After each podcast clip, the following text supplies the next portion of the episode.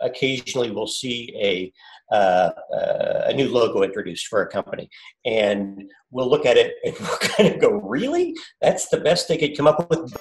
What's up, branding experts? Arek here at Ebaq Design, and welcome to On Branding Podcast, the only podcast where I interview branding experts to give you actionable tips on everything branding and beyond. And in this episode, I interview Bill Gardner, and we talk about generating logo design ideas.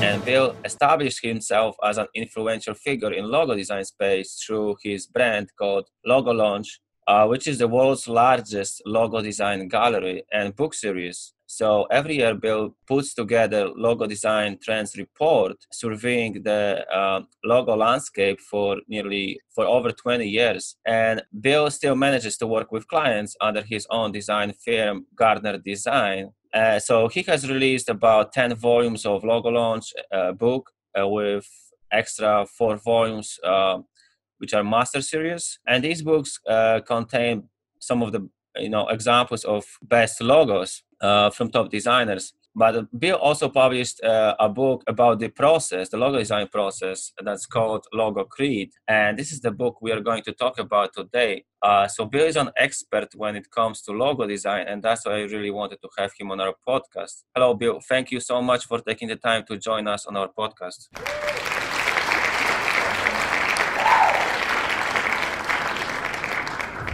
Excellent. Hey, Art, I'm so glad to be uh, joining you. This is going to be fun. Sure. You review a huge amount of logos, new logos from top designers, uh, you know, every yeah. every year. But you also design logos and brand identities for your clients. I wanted to make this podcast practical for our listeners. So mm-hmm. we would love you to share with us some, some tips for how to uh, come up with better logo design ideas because you are so experienced. Whether it is for designers who just want to level up and, and, be more creative or for entrepreneurs who would like to just learn about the process uh, in order to generate better ideas for the, for their logo.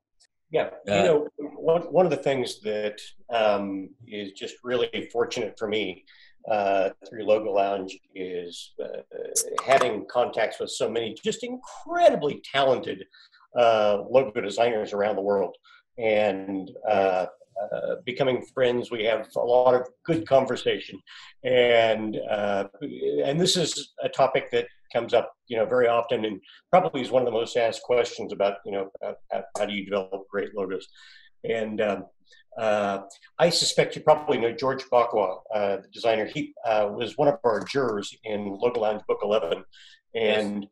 he made the comment um, uh, to me that, and and I, and I love the way he kind of developed this analogy, but it was that as designers, that it's a, a little bit like fishing, that uh, if if everybody sets their hook to the same level and we're kind of fishing in that same water towards the top of a lake or uh, the sea or a pond or whatever it is, we're all going to catch about the same fish. Right. But once you really get into a project, if you start diving deeper and deeper in that body of water, you're going to go through a period there where you don't appear to see much of anything, but then you're going to get to the bottom and you're going to start to see fish and things that you've never seen before. And I, I, I, think it's this amazing analogy of too many people are fishing in that same water. We're, you know, we're all working with those same basic premises and ideas when we start to work on a logo. And too, it's too easy for us to quit when we when we think that we're, uh, you know, hey, we, we've got a couple of fish, we can eat these. but if but if you really put that effort into it, you're going to take that effort down to a level uh, that other people haven't experienced before. And you're going to start introducing ideas that they've not seen before. And uh, of course, that's an analogy. But in, in, in reality, I, I think the, the premise of what George was saying, and, uh, and you know, this is repeated by other designers, is that uh, too many of us stop too quickly.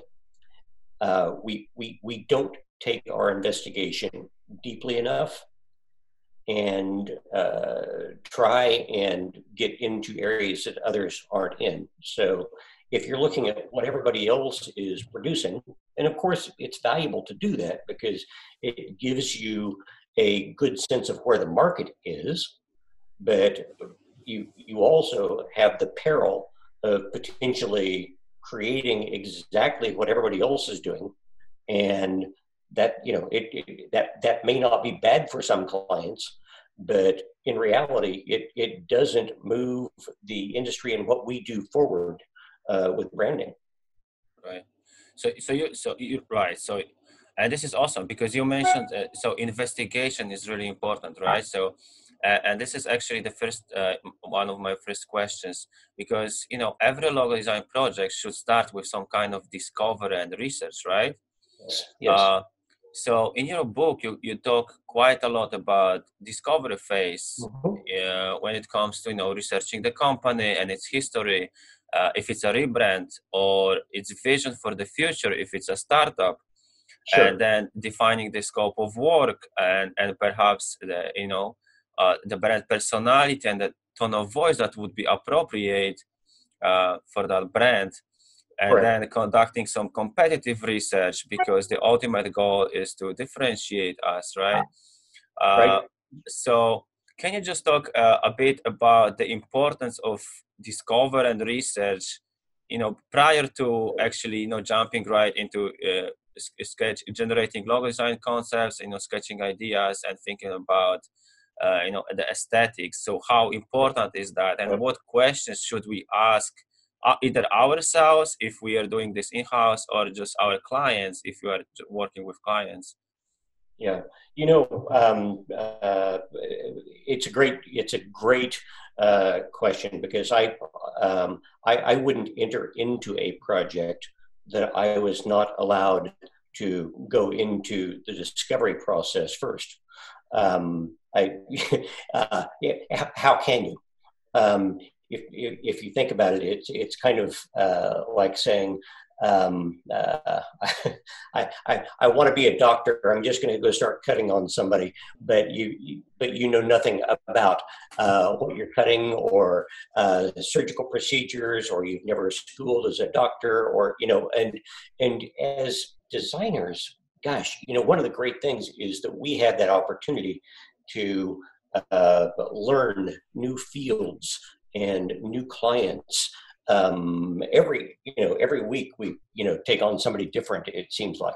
And when when you start working uh, on what is going to represent that client it it's impossible to do that unless you have this tremendous foundation in you know who their clients are uh, who they are what's their personality how are they perceived in the market who are they selling to? How are they selling? You know why are they selling? You know what's the history you know, of uh, this particular entity? How did they get to where they where they got to? And and there's all of this information which ultim- ultimately impacts the decision of the consumer on why they're going to build a brand affinity in the first place. And you know i i i, I hate the fact that there are uh, so many designers that are very facile. They're very uh, they're, they they don't get into the discovery on the front end outside of some very very basic questions.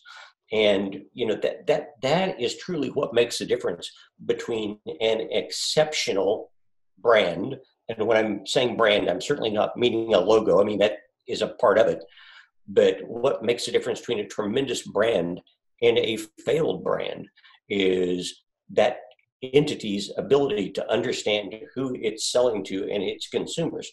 So when we start with a new client, um, you know, certainly we meet with their stakeholders, uh, those individuals that ha- are going to ultimately have some say in uh, this. But but also imagine this: their their impression of themselves our you know um, your impression of yourself is right. probably not a real accurate impression to other people you know we we all tend to the, the way i picture myself probably is about 20 years younger but i but i realize that to other people that's not what they picture so it's also so critical to spend this time uh, through survey work or coming to understand what the outside influencers think of you know uh, that that particular client. I, I, I think it was. Um, uh,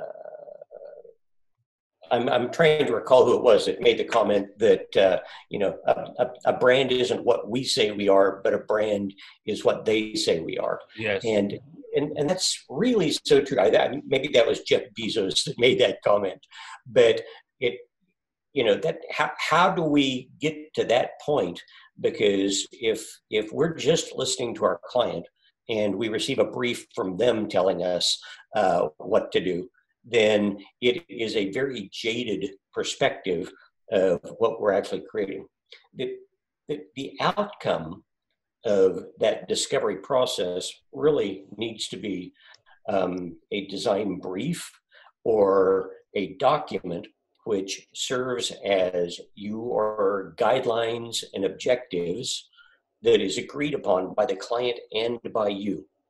And I, I, I, don't know how a designer can even get into a project without having that kind of a document because the, it does two really important things. One, it serves as your director, if you will, and, and, and, and gives you a set of elements that have to be achieved. But secondly, it protects you with your client so that when it comes time to present to them and you show them your work and you say it does this and this and this and this going down your brief right they they they can't deny it. you know, um, you, they you know uh, there there may be some subjective you know opinion in there, but you know if if but if they come back to you at that point and say yes, but did you consider this? That's your opportunity to say, well, no, we didn't consider that. We we didn't put that in the original design brief. But if you would like to put that in there, we can certainly go back and do some more design. Of course, that's going to be at an additional fee. Right. If we want to include that. So that, that's why it's important that both the client and the designer agree to this document before the work process starts. Nice, nice. So it's really important just to sum up for, for designers or either entrepreneurs. So for you know for bo- both, it's really important for designers. Uh, to understand the company and understand the landscape um, and then combine it with your design skills to you know produce great work. And for entrepreneurs you, know, you have to have an agreement. Uh, sometimes you know like from my own experience um, i have sometimes clients they uh, they ask me hey Arek, what do you think about this logo and that logo? Uh, mm-hmm. Uh, but I wasn't involved in the process. I don't know the company. I don't know the history. I don't know your objectives. Uh, I can just judge your, your, logo design concepts from the you know aesthetic point, aesthetics point of view. Uh, but uh, but you really need to have that foundation, right? And and yeah. And, and make, you, know, you, you, you and I both, uh, because I know you're a very talented designer. Uh, occasionally, we'll see a uh, uh, a new logo introduced for a company, and we'll look at it and we'll kind of go, "Really? That's the best they could come up with." But at the same time, we we also recognize sometimes we'll look at those and we'll go, man, I know they're a much better designer than that, and we can almost read into it that the client probably uh, directed them down this alley towards a solution that ultimately didn't please anybody, um, or uh, we, we we look at a solution and we go, "Wow, I, I really hate that," but I don't know what the design brief was. I I don't know what they were told to do, and as far as I know, they may well have you know surveyed their audience and found that this ugly design is the absolute thing that speaks best to them. So uh, you know you, you make a great point that unless you know the objectives that a designer was uh, designing to it's really really hard for us to make a super critical judgment of their work. Right so you need to have some guidelines you need to have some criteria otherwise it's just uh, going to be like you know uh, whoever uh, whoever got the more power here, whoever is the decision maker, uh, is just going to be like uh, about some per, uh, personal preferences, uh, and, and, it's not it's not going to be objective. It's going to be very subjective. Uh, so I love, the fact, I love the fact that you just used the word objective in there because I, you know, uh, designers live in a very subjective world. Um, and, and I try to press this point because we we we don't work for other designers. We work for clients that usually live in a highly objective world. And you know, just as a differentiation of words, if you're dealing with the uh, any C-level position within a company, a CFO or a COO or a CEO, they are objective thinkers, and to them, um, if they brought in 12 accountants, let's say, and said, add up this column of numbers, all of those accountants should be able to come up with exactly the same sum. That, that is an objective problem. A subjective problem is as designers, if they brought in 12 designers, they could have all of them designing a solution that would represent that company, and all of them maybe just amazing solutions, just incredible solutions. They will be very different answers. Now, we are going to take a quick break here, but we will be right back. Listen, my mission is to help people design iconic brands. So, whether you're a business leader who wants to be more intentional with branding and all of its aspects, or you are a creative who wants to attract powerful clients and truly be able to help them with branding, then you need to start with a discovery session and then develop a strategy that will inform all your creative work. And everything you need to learn how to do that you can find in my online courses at ebaqdesign.com forward slash shop, where I share with you my worksheets, case studies, video tutorials, and other additional resources to help you feel safe and strong about your process. And now let's get back to our conversation with Bill Gardner. So now I want to talk about uh, different types of logos because in your book you say, quote, designers and non-designers alike are guilty of using words such as logo, icon, symbol, and mark interchangeably, so as interchangeable synonyms, but they don't really mean the same, right? So in your book uh, you make this distinction. So can we just talk about what's the difference between uh, different uh, between different types of logos uh, and how to decide on which one we should choose for our project. Sure. Um, uh, do, you, do you mean such as whether it's a word mark or a symbol? Right. Or... Monogram, pictorial mark, abstract mark, word mark, yeah. right. So let me let me share just a little bit more, uh, maybe deeper thinking on this for just a minute. And uh, I, I, know that this is something that you're very familiar with because I, am familiar with your work with uh, archetypes.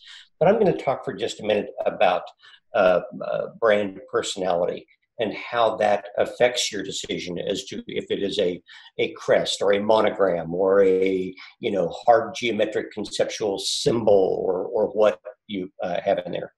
Um, there's a really wonderful um, uh, individual whose name is Jennifer Aaker, and I'm going to spell that last name. So if any of your listeners want to look it up, uh, they can. It's A A K E R, and um, the uh, professor at uh, the University of Stanford, and she is. Um, uh, in in marketing, but back in 1997, she basically did a really incredibly extensive study that says, you know, much like people have personalities, brands have personalities as well.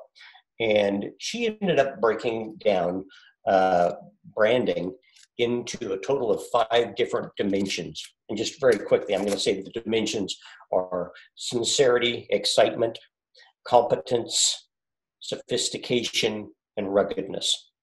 And for each of those different dimensions, there were a series of trait words associated with it. So if, if it was sincerity, if a brand had a level of sincerity, uh, words like authentic, original, family, the, you know, the, these are all words that have connotations of sincerity associated with them. And though no company is just purely any one of those personalities, as designers by trying to break down your client into a couple of those personality groups and saying maybe that a company is 60% sincerity and 20% competence and 20% excitement, then we have the necessary things we need to be able to make the kind of determinants that you just suggested. So, give an example here. Um, when we talk about sincerity, companies that rank very highly on sincerity might be Coca Cola, Hallmark, Disney, Campbell's, Pillsbury. And if, and if I think about brands like those, let's specifically think about Coca Cola and its script. Think about the Disney logo and how it's handwritten. Think about Hallmark and that kind of scriptiness. Now, this isn't to say that all sincere companies have a logo that is done in script, but in fact, the reason that that's in script is because that autograph, that signature gives the impression of authenticity or of the um, the word of the individual behind it. So as as designers, we intuitively know many of these things. If I, if I go all the way down to rugged, and I say rugged is companies like uh, Dodge Ram or Levi or Timberland or uh, Caterpillar. You, th- these are all brands that have these relatively chunky letter forms, you know, as mm-hmm. part of their um, of, of, their brand or their word mark. And and part of that is because that letter form, being as weighty as it is, gives that impression of more solidness, you know, of coming back to ruggedness. Um, if we look at competent companies, uh, they, they typically are going to be uh, companies that have a midweight letter form. Um, a lot of times their symbol that represents them, if you think of UPS or FedEx or Maytag or Lexus, these are all companies that fit into competency very squarely um, are, are, are going to be midweight letter forms. Uh, often, if they have a logo, it's going to be somewhat conceptual as opposed to literal. So, because we have these cues as designers that we recognize that help identify these types of personalities, if we can identify the personality of our client, then we can start to look at other clients that have that kind of personality and pick up on the tones that best represent that personality. You know, I, I'm, I'm not sure that I would use a, a monogram as you had just suggested that was very light and full of great detail and frill if I was working on a company that sits squarely in a highly rugged category. Right. It, it might be more perfect for somebody in sincerity. Um, you know, if, if, if I were using an old world looking crest, I probably wouldn't attach that to a company in excitement because excitement tends to fit with trait words that um, uh, are about things that make you feel on edge or make you feel a little bit uncomfortable or get your blood pressure up or your pulse rate up. Um, so, you know, intuitively, we as designers know those different visuals that represent different cues for a company. Does, does that make sense? Yes, it does. Yes, it does. So, so just to sum up, basically, personality, brand personality plays uh, a huge role in determining, you know, what kind of uh, the, the style you should go with and and uh, type of your logo. Uh, uh, so, just just to uh, go over over those different types of logos, just for our listeners. So, basically uh, you know based on your discovery and research you should you should determine um, you, you could determine whether whether you should go with monogram so for example like ibm cnn if, if the name is long or if for some for some reason uh, you you might might want to use the first letter uh, mm-hmm. like a like a letter form or like an initial right yeah. uh, or or perhaps uh, pictorial marks. It could be a pictorial mark like Apple or WWF logo, right? Which is basically mm-hmm. just a, a, a, literal representation, a visual representation of of some things, you know, some uh, yeah, and fruit, you know, or an animal. So, yeah, go ahead. So your suggestions you're making are all tremendous examples. Um, the, the the challenge that we have as designers is that just as, as valuable as I will tell you uh, uh, using uh, personality to help define a client is it's just one component of our of our brand thinking. So you know, I mean, as we both know, there are so many different layers, complexities in considering, you know, how to best identify a company. So when you start talking about is a uh, uh, is a monogram right? You know, is it just a single letter that serves as a mnemonic device? You know, like Caterpillar's letter C to remind you that, okay, it you know, uh, it's going to be a company that starts with the letter C, or if it is uh, something like. ABC or NBC or CBS, where we actually um, uh, use a series of letters that represent the company, or UPS. Um, you know, the, those are all you know really critical considerations that you have to make in there. Uh, am, am, am I going to work with the initials of the company, or am I going to uh, cast those aside and spell it out as United Parcel Service, and you know, uh, and and deal with a symbol that uh, like the one that Paul Rand had originally designed that was so beautiful. Um, but even that had.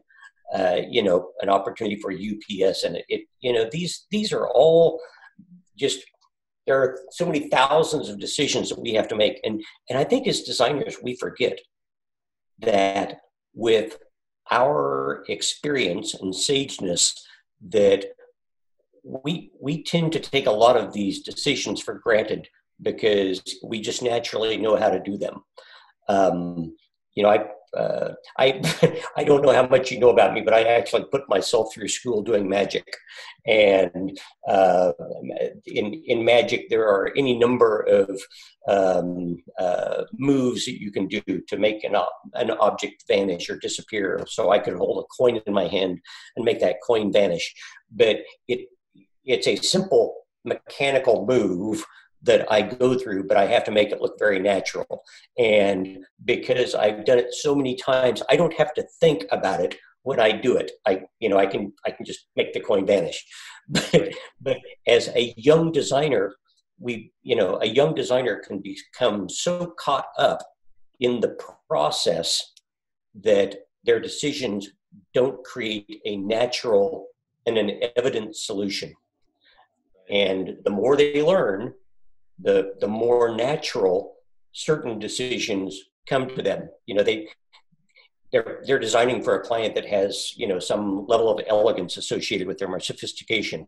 You know, they they naturally might go to um, all capital letters um, in a serif font that are broadly letter spaced. I mean, you know, just they don't they don't have to think about that they just know that that is one of those visual cues that we use to kind of symbolize elegance so you know the right. the more experienced designers have the easier it is for them to kind of naturally not have to ask every question that's out there right yeah and, and i do know that uh, you're a magician as well because you know I, have read i've done uh, yeah and, and and i think it, it yeah, I've listened to some like on the Logo Geek podcast, for example, you, you tell the story.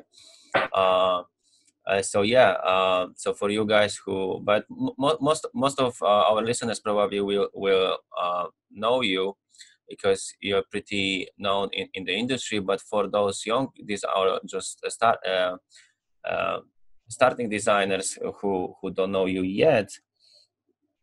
Bill Bill is also a magician, so he used this he uses this analogy uh, you know uh, uh just because you can uh, you, you can make this trick so you practice so much so many times you practice so many times to do this trick so it looks natural right uh, mm-hmm. and you mm-hmm. use this analogy for designers who because as designers we know our craft and if we do it all over and over and over and over again some things we just you know is just like we do unconsciously right yeah exactly. Uh, and and it's so natural for us but it's also helpful you know we sometimes need to like take a step back and and just either write this down or just uh, elaborate on that. Like uh, also explain it to the client why we've made those decisions why why we go with this kind of style or why we decided on uh, uh on going with this type of logo. Uh, because some lo- some types of logos will work better for some you know for some either you know for some brand names or some categories sure. or there are there are some factors that you know there are advantages and dis- disadvantages of each so uh, but this I'm should really be glad, i'm really glad you said that because you know it, it it's uh, a, a, situation where you know sometimes we you and i become so comfortable because we already have that knowledge that we forget why we've done it. And it's important to remember why you know uh, we do something because uh, over a period of time things change and if i vanish the coin exactly the same way every time eventually somebody's going to catch on to what i'm doing so it, it's important for us to be aware that things change. Um, you know, uh, different audiences view different things in different ways, especially over time. Um, you know, other otherwise, you and I are designing logos that really look like they should have been designed 10 years ago, or 20 years ago, or 30 years ago. It's it's important that we too be very cognizant of those selections and decisions we make design wise so that we don't find ourselves becoming dinosaurs. Right. Okay, so uh, yeah, there is a lot of things. There's a lot of different you know, factors, and uh, uh, but you go into uh, details in your book. So uh, yeah, yeah, I really recommend you, uh, you for for you guys to check out the book. And there are many different considerations, you know, and, and and questions that you can ask your clients or questions you can ask yourself internally if you're for a, a business leader.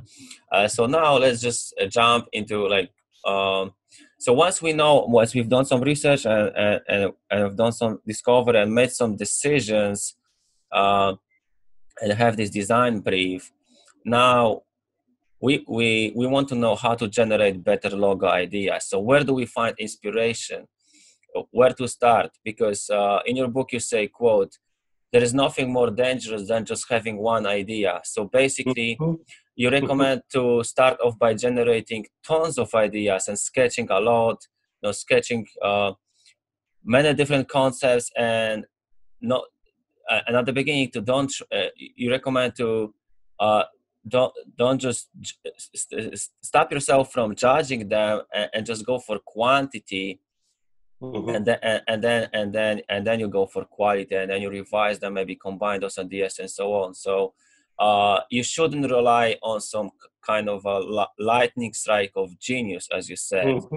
You, so you need to really sketch a lot and try different concepts and try different ideas and eventually you will narrow it down to some promising ideas and then you can execute them right so can I, you just I, talk to that. I love the fact that you pulled that particular quote out, which is uh, "There's no idea as dangerous as the only idea you have." And some somebody shared that with me years ago, but it's so true. You know, when we only have one idea, then you know we it, it, basically saying you haven't worked very hard so far. Uh, but you know, so let me let me just say this in regards to idea generation. Um, we none of us none of us live in a vacuum and our our clients don't live in a vacuum, and the consumers don't live in a vacuum. Um, uh, uh, symbology and symbolism is continually shifting and changing. Uh, there are a whole series of elements that 10 years ago didn't exist, you know, whether it would be the, the, the Wi-Fi symbol or the cloud symbol or the little hamburger that indicates more information, you know, on, on uh, a website or, you know, all of these things, you know, symbology is a very, uh, it's a very active dynamic. It's you know continually shifting and changing. But one of my greatest beliefs is that as designers, we get somewhere quicker by standing on the shoulders of others, and that means you know taking a look at what other designers uh, have done to give us some level of inspiration. Now, inspiration is very different than theft, and I'm not talking about stealing at all.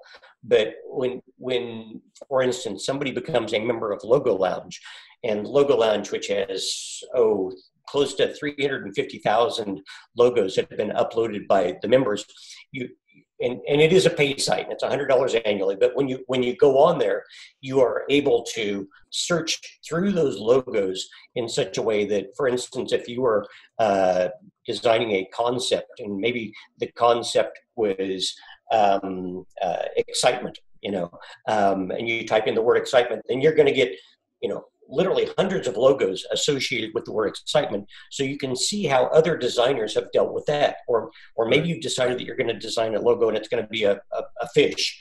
You you know and you type in fish and you may get you know 2500 fish logos that, that, come up or you can start to limit that down to um, the, the very best of logos. So you only get 500 fish or something like that.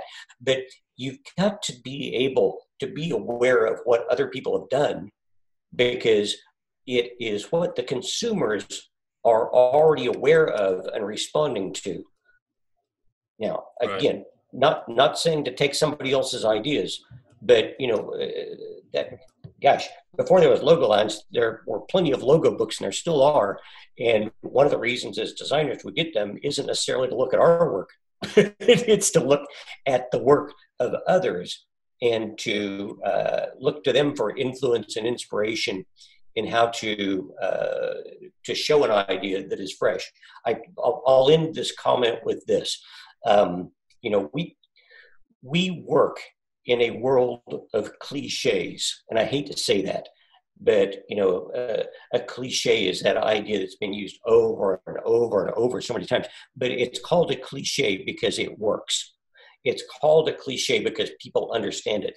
Our objective as designers is to take an idea that may appear cliche and overused, and like George Bokhua said, to fish so deep with that idea that we start to bring up new ways to uh, demonstrate that idea. Um, you know, it still may be a cliche, but it's going to be something that somebody looks at and goes, "Wow, I've never seen anything like that before." You know, um, it, it, it's how good we are as designers is the proof of you know our ability to take a cliche and present it in entirely fresh concepts so that nobody realizes it's a cliche. Right and I think it's a great tip uh, for all designers, uh, for all people who want to design uh, better logos, uh, to just go beyond cliches, you know, and take it further. Uh, and and just experiment uh, with that. So yeah, as as you as you mentioned, you know, you can look for inspiration on Logo Lounge, and and you categorize all those logos, and these are some of the best logos out there, because you know these are some of the top designers and uh, it's just easy like you know to type in some keyword and account and, and it's going to show you a bunch of different like how other designers approach a similar subject right so yeah. it can inspire you you know it, it's, it's not it's not to copy uh because that's that's not the goal of the logo and, and that's a theft but you know it's just to inspire you and see and, and see what was done and and how can you, you perhaps use that or combine some uh, different concepts from different you know from different logos from different designs i couldn't say it better so uh, so this gets us closer to the last thing i wanted to talk about which is mm-hmm. uh, trends trends in logo design because uh, you know um, you review a lot of logos and, and and you're probably the most experienced person when it comes to you know logo design the trends in logo design industry so uh, so we were talking about cliches. Now I want to talk about mm-hmm. trends a little bit. So, uh, so what's the difference between a cliche and, and a trend and and and something that uh, goes out of style? And how to determine whether we should use whether we should rely on some trends or whether we should just be more uh, conservative and, and and try to make the logo timeless and classic. What do you think? Sure. So um, when when we put together the trend reports, and those, by the way, are for free on the Logo Lounge site. You can just go up under trends and take a look at our trend reports going back to 2003. Um, trends, to me, now first of all, let me couch this. Trends and trendy are two entirely different words. Um, a trend is a trajectory. A trend is looking at evolution um, you know, if, if, if something is trending in a direction, it doesn't mean that it has stopped there. It just means that things are trending in that direction. It, it, they're, they're, they're moving. And when we identify trends, there are so many things out there that you know don't fall within our trends that are beautiful design that are masterfully done. Uh, so it, it's not saying that you need to follow trends. The reason for identifying trends is so that you can start to see how design is evolving and I, I, you know, I'm, I'm going to use this analogy real quickly. If um, if I were to show you a map, and let's say it's a map of the United States, and I were to put a pin right in the middle of it, and tell you that this is a person and that they're traveling, where are they going to be tomorrow? You would have no idea because you don't know which direction they're going or how they're traveling, if it's by air or by boat or by car. You don't, you know, you, you have no idea. But if I were to show you that same map and say, here's where that person is today, here's where they were yesterday and the day before that and the day before that. Then you can start to see, well, okay, that person is traveling about 500 miles a day. They're traveling from the West Coast to the East Coast. And then you can forecast where you think they're going to be. So let's apply that to design. If you're looking at uh, logos and you see that suddenly there's a lot of kind of focus on the use of transparency or that uh, suddenly this gradation that occurs inside of a monoline that shows transition seems to be in effect. You have a couple of choices there. You can say, okay, I'm going to disregard this. Or you can say, I like what's going on there. I'm going to emulate that in my design. And that's, I think, the worst or you can say, you know what, I like this idea of a gradation occurring inside of a monoline because it shows transition and it shows a path. But I like the idea of this line, instead of it being a monoline, starting to open up and undulate. Then you've just evolved an idea forward so that right. you are taking something that has already been going on but you're introducing your own ideas into it in such a way that it's moving ideas forward. And th- this is the beauty of looking at trends that are occurring. You, you know, we every one of us lives by trends. You know what what we read, what we eat, where we shop, uh, the things that we wear. All of that is based in trends. It's yeah. what we do with those trends, the way we elect to, you know, to, to, to mix up our wardrobe, the, you know, the shirt that we buy with the pants that we put on, with the shoes that we get. I mean, we make our own look out of that. But all of those elements came about because of trends. And that's, that's where we utilize trends in logo design is to be able to identify where we are evolving to and the trajectory of design not just saying I want to do that trend.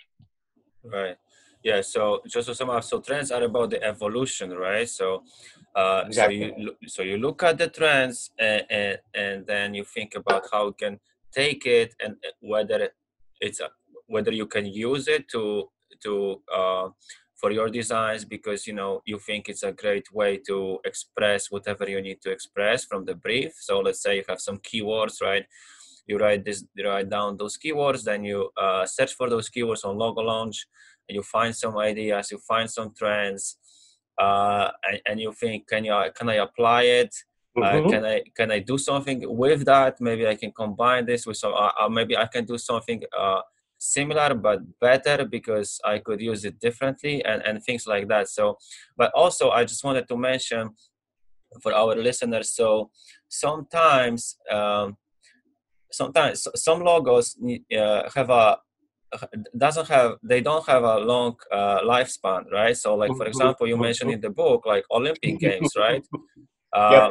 but but but other pro logo design projects you know uh, you may you may want to avoid trends and you want you, you, may want to make it the logo super like timeless and classic uh, as timeless and classic as possible. So there are some considerations if the logo is one-off event, maybe maybe you could use trends because the next time you will have to design a new logo.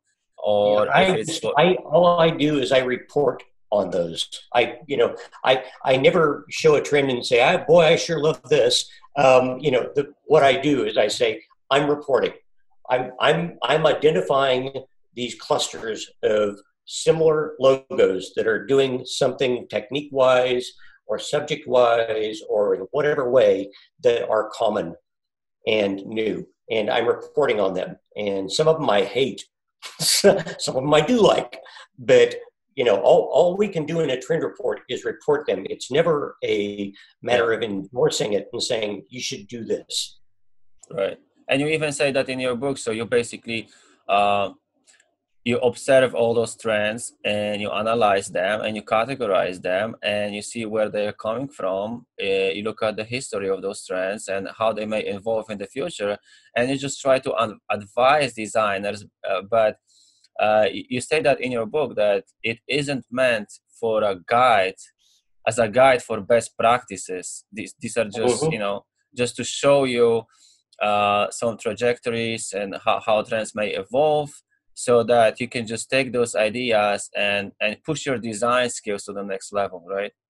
The and and, and the book that you're talking about which is called logo creed c-r-e-e-d that you know um, uh, uh, I think we produced that in 2014. So it's six years old. The, the foundation is still perfect, you know, yeah. as far as what's in there. Some of the materials getting a little bit older, but the foundation of how we do things is still in there. And I, and I think one of my comments that I make in the book is that, and, and this goes to exactly what you just said, which is it's more important to know how you got there than to know where you are and that that relates back to this idea of if you just look at a trend and say i'm just going to emulate that trend you you don't have any idea how that designer came to that decision and why that trend worked for the client that they used it on. But if you understand how that trend came about then you know how you got there. You know where you are and you know whether or not it is correct for your client or not. Right. So yeah. So I recommend for all you guys to check out the trends for 2020. Now you are probably uh, soon you are going to work on you know uh, the, next book for 2021. Um, we're up 2012 right now. We're uh, we're we're just wrapping up uh, Logo Lounge Book 12 as we speak. Oh, okay. Uh, all right. So um, yeah. Uh, so what what like uh, I just wanted to ask you as we are approaching our, our, our the end of our episode, mm-hmm. how can uh, what uh, how how you want other designers to uh, uh, connect with you? What's the best way to to get in touch with you? And I will just include those links in the description box. And perhaps for clients who want to work with you, how they can uh, get in touch with you as well. Sure. There. Well uh, they're always welcome to uh, log on to logolounge.com, and that's the primary site. And again, it's a hundred dollar annual membership, but I guarantee with uh, uh, not not only do you have access to this highly searchable database of hundreds of thousands of logos, um, but it also gives you the ability to upload your own work to the site. And any any work uploaded is always uh, considered by our panel of judges in the next book. So anything that uh, somebody would upload today would be considered for book number 13 when we do Logo Lounge book 13. Um, and Logo Creed is listed um, amongst books on the site, as well as our books that we produce from our competition. Um, if you want to reach out to me, uh, feel free to reach out to me at bill at logolounge.com and uh, you know I. I'm, I'm a pretty easy person to talk to, and I always enjoy Arek speaking with uh, designers that uh, have been doing what I've been doing because they always teach me something new.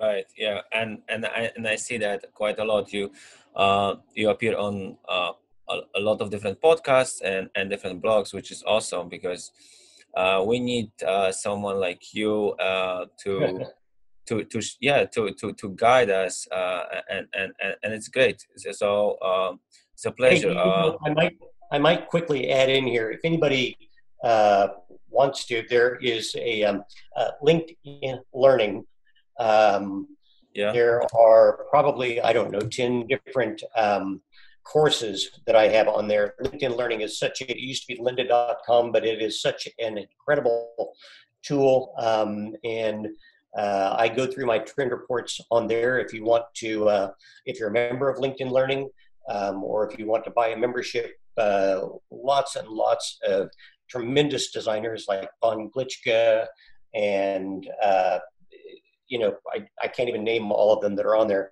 but uh, a, a, lot of uh, what we are talking about today is covered in those courses that I've produced on LinkedIn Learning. So just go there and type in Bill Gardner and uh, you'll see all the different courses that I do.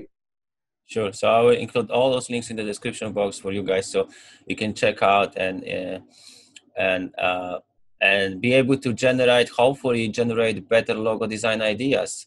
So, Bill, thank you so much for coming on the show, and, and I really appreciate that. Well, I appreciate your passion for identity design and the work that you do as well. Or thank you very much for having me. So this is it for today's episode and make sure to go and check out Bill's website and follow him on social media. And you can find all the links on this episode's page at ebaqdesign.com slash podcast slash 11. So thanks for tuning in and if you enjoyed this episode, please subscribe to my podcast for more tips on branding, strategy and design. This was Arek Dvornechcuck from Ebaq Design.